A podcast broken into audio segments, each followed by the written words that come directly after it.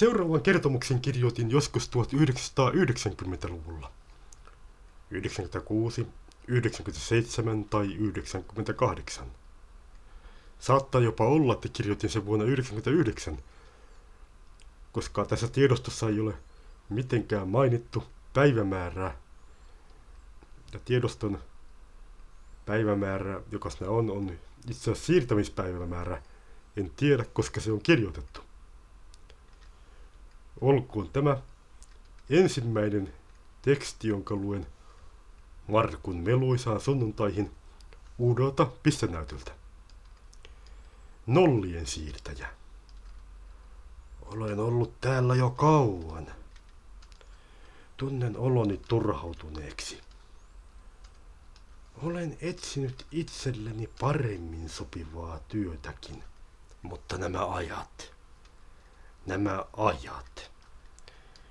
Istun taas koneeni ääreen ja tarkastelen tilastoja.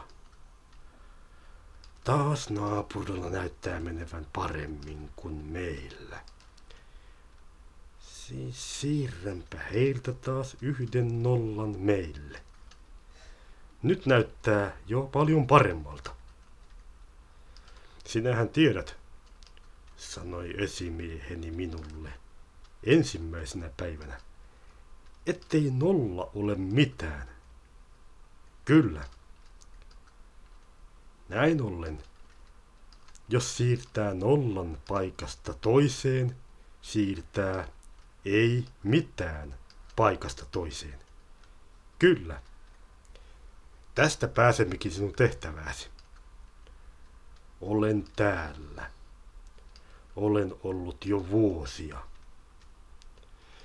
Mietin, kuinka pääsisin pois täältä, näiden harmaiden seinien sisältä, jotka tukahduttavat ajatuksenikin. Nyt keksin. Seuraavassa johtokunnan kokouksessa yhtenä puheenaiheena oli huolestuttava kilpailevan yrityksen toiminnan kohoaminen ja se, etteivät tilostot tuntuneet näyttävän puoliakaan omasta toiminnastamme. Kyseltiin, mihin tuotteet matkalla hävisivät. Siitä alkoi alamäki. Se oli tämmönen lyhyt juttu. 1990-luvun loppupuolelta. Eipäs muuta kuin lisää vanhoja juttuja kehiin. Tämä on juttu, jonka mä mainittiin silloin viime kerralla.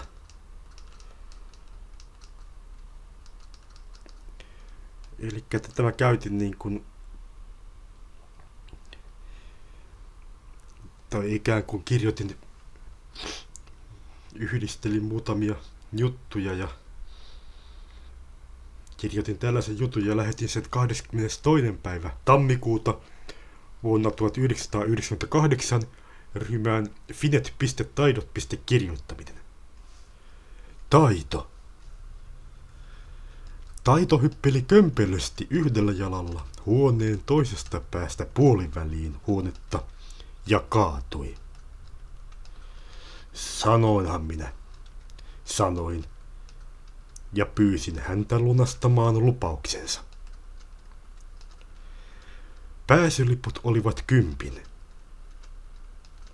Einari ei, niin kuin tavallista, suostunut päästämään ilmaiseksi sisään.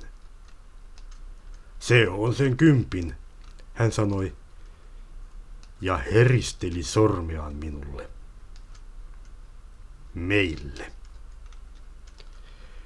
Taito haki tiskiltä kaljat ja istui minua vastapäätä. En kysynyt häneltä, että onko kellään ihmisellä vastapäätä, vaikka kiusaus oli suuri. Hän oli kerran junassa esittänyt tuon kysymyksen kun istuin häntä vastapäätä ja saanut tarpeekseen, kun Aki kyseli sitä häneltä jatkuvasti.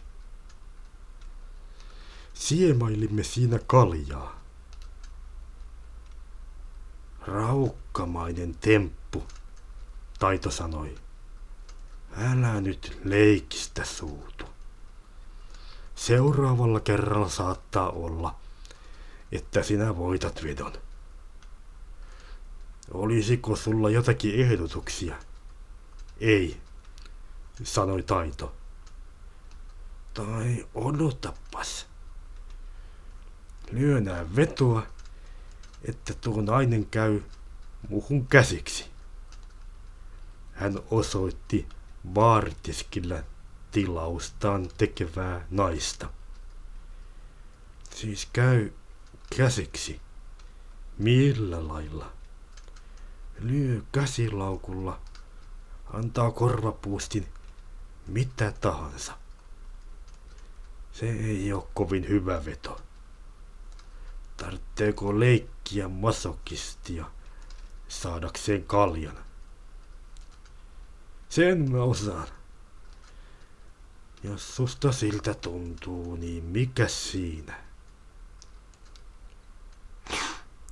Taito nousi ylös ja kaatoi melkein minun kaljani. Varo vähän, senkin kusipää, huusin hänelle, mutta hän oli jo menossa. Hän melkein törmäsi naiseen, joka tuli juuri tiskiltä, kantain yhtä kalja ja yhtä siiderilasia. En kuullut, mitä he puhuivat. Ilmeisesti taito teki hänelle kaikenlaisia ehdotuksia. Nainen lähti pois. Hävisit vedon, sanoin taitolle kun hän tuli takaisin pöytään. Mä en osaa mitään, sanoi Taito. Ei sillä väliä. Leikkihän tämä on. Mitä se sanoi? Että ei tuollaiselle ressukalle voi olla edes vihanen. Mitä sä kuvittelit? On se aina ennen onnistunut. ruon saman naisen kanssako? Niin. Mennään kämpille. Huomenna on pitkä päivä. Eikä mennä. Mä haluan kaljaa. Ostin taitolle kaljan. Ostin toisen ja kolmannenkin. En mä arvannut, että sä oot taas niin maassa, sanoin hänelle. Etpä tietystikään. Ethän sä mitään arvaa. Join itsekin vielä muutaman. Puoli yhdentoista jälkeen taitolle ei enää tarjoiltu ja lähdettiin kebab-paikkaan syömään kunnon annokset. Sitä piti joku turkkilainen, joka puhui murtaen suomea. Vaikutti ihan rennolta kaverilta.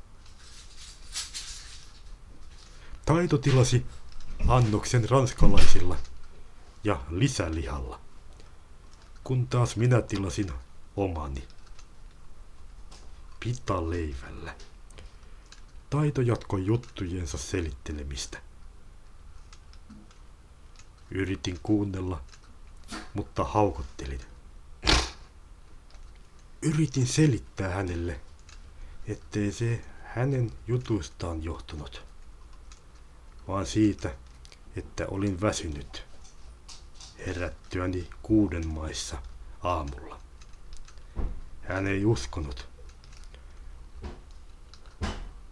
Otettiin juomapullot matkalle ja lähdettiin asuntolaan.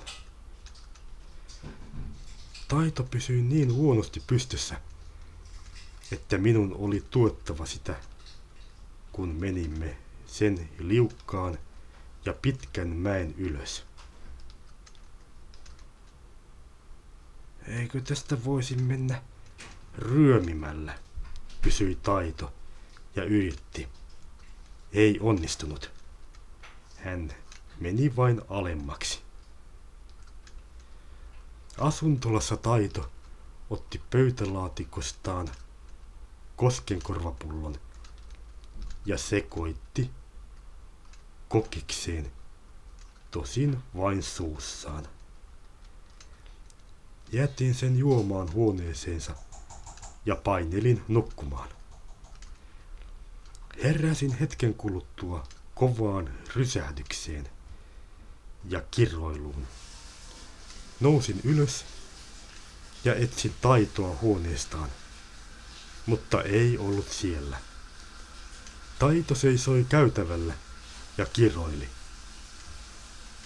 En saanut oikein selvää, mikä sillä oli hätänä, joten vein sen huoneeseensa ja käskin nukkua.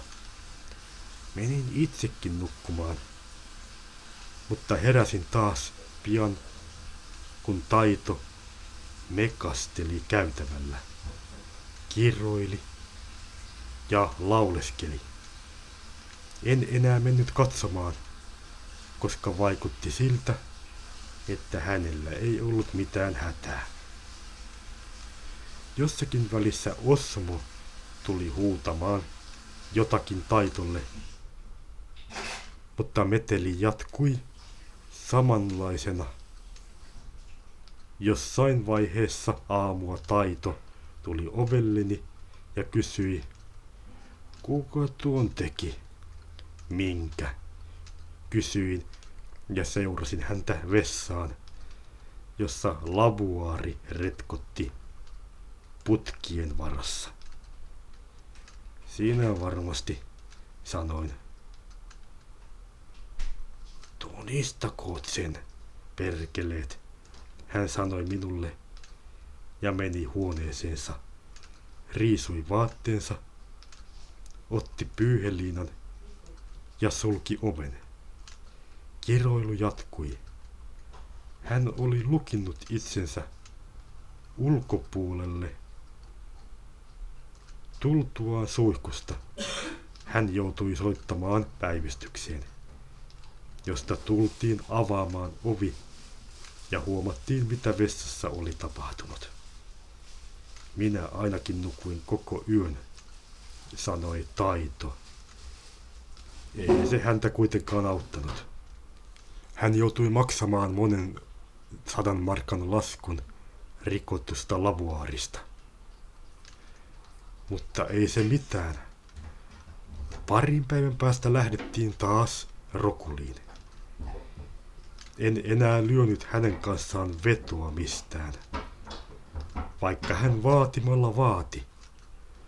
Aina kuitenkin hän löysi muita lainausmerkissä uhria, jotka suostuivat. En muista yhtään kertaa, joina taito olisi voittanut vedonlyönnin. Kai se vielä tänäänkin opiskelee. Ainakin opiskeli silloin, kun valmistuin sieltä. Mitähän sillekin kuuluu? Ja tämä oli näitä tekstejä, joita kirjoittelin silloin. Tämä oli itse asiassa sellainen teksti, jonka kirjoitin vuonna 1998 yhdistelemällä erinäisiä asioita. Vedonlyönti oli täysin mielikuvitusta. Joku muu haukotteli meikäläisen jutuille. Ja itse asiassa minä taisin humala päässä jotta sen lavuaarin, mutta siinä olivatkin kaikki yhtymäkohdat todellisuuteen.